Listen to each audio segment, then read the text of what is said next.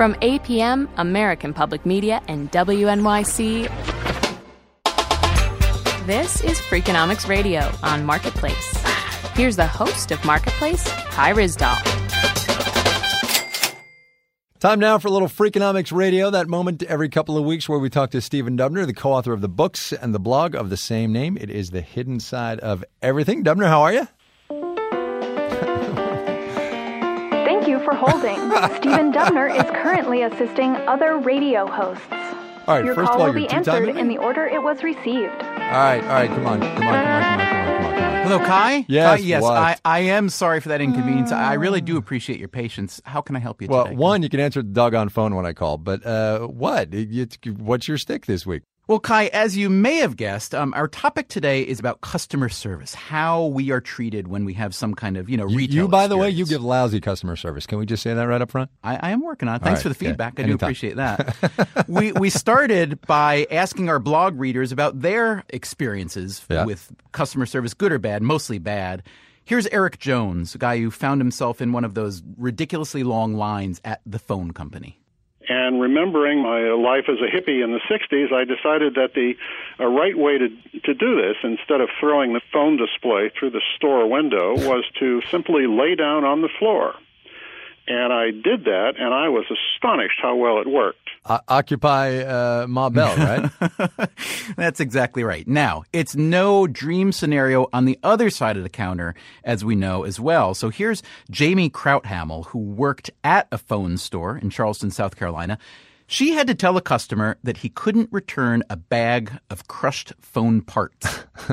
he pushed back from the table and pushed his stool out from under him and slammed his fist on the table and just started cursing. And then uh, he threw the phone at me. Yeah, people never cease to amaze me. But here's the thing about retail, right? I mean, it's all about uh, low wage jobs in pursuit of low cost products that Americans buy until they don't want to buy them anymore, right? That is the conventional wisdom. Yes. But this wisdom may not be so wise, it turns out. All right. So Zeynep Ton teaches management at MIT's Sloan School. And she did a study that looked at successful low cost retailers like Costco, Trader Joe's, the QuikTrip convenience stores. And what she found is that these companies spent more on labor than their competitors with higher wages and more money for training. And these companies were more profitable. If you pay your employees more, you attract a better group of employees and you retain them longer. Connect the dots for me here. If if you pay people more, you make more money. How does that work? Retail isn't necessarily a complicated enterprise, but there's a lot of room for things to go wrong when Yeah. you hire the cheapest possible employees.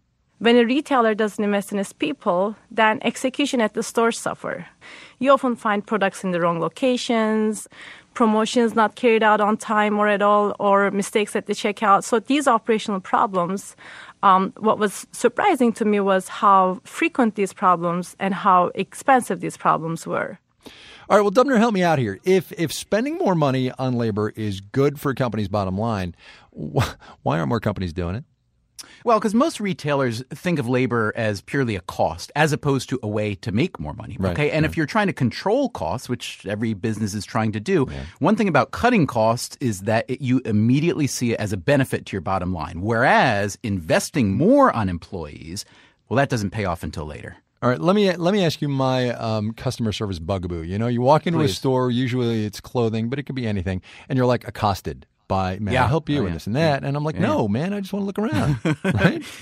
Yeah, uh, well, I've got good news for you. That that doesn't really seem to work. So, a recent survey of 75,000 people found that customers don't really care about all those niceties. Okay, here's Nick Toman, one of the authors of that study. the pleases, the thank yous, the flowery language, that that didn't matter so much.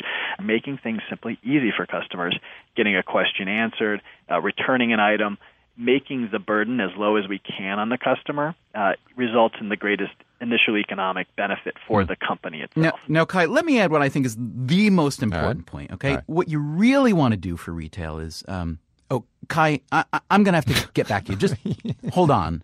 Don't you get? Oh, you know what? Uh, first of all, I don't Thank like this you music for very waiting. Your call is very important No, to it's us. not. Stephen Dubner will be with you in just a moment. N- no, he won't. This call Ste- may be recorded for quality assurance. Stephen Dubner, Freakonomics.com is the website. He may or may not be back in a couple of weeks, depending on, you know, customer service.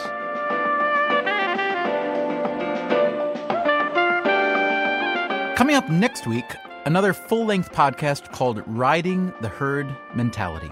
It's about how we all respond to peer pressure, for better or worse, and how to use guilt and shame to improve the world with stories from Bogota, Colombia, West Texas, and the Petrified Forest National Park. And also, before we let you go, Freakonomics Radio needs your vote. We've been nominated as one of the top edutainment podcasts on iTunes. Now, I'll warn you, the competition is very stiff. We're up against Radiolab, which would probably get my vote, to be honest, and the TED Talks podcast. But if you're feeling charitable, you can go to the iTunes Facebook page and cast your vote for Freakonomics Radio or whatever else your conscience tells you. Thank you very much.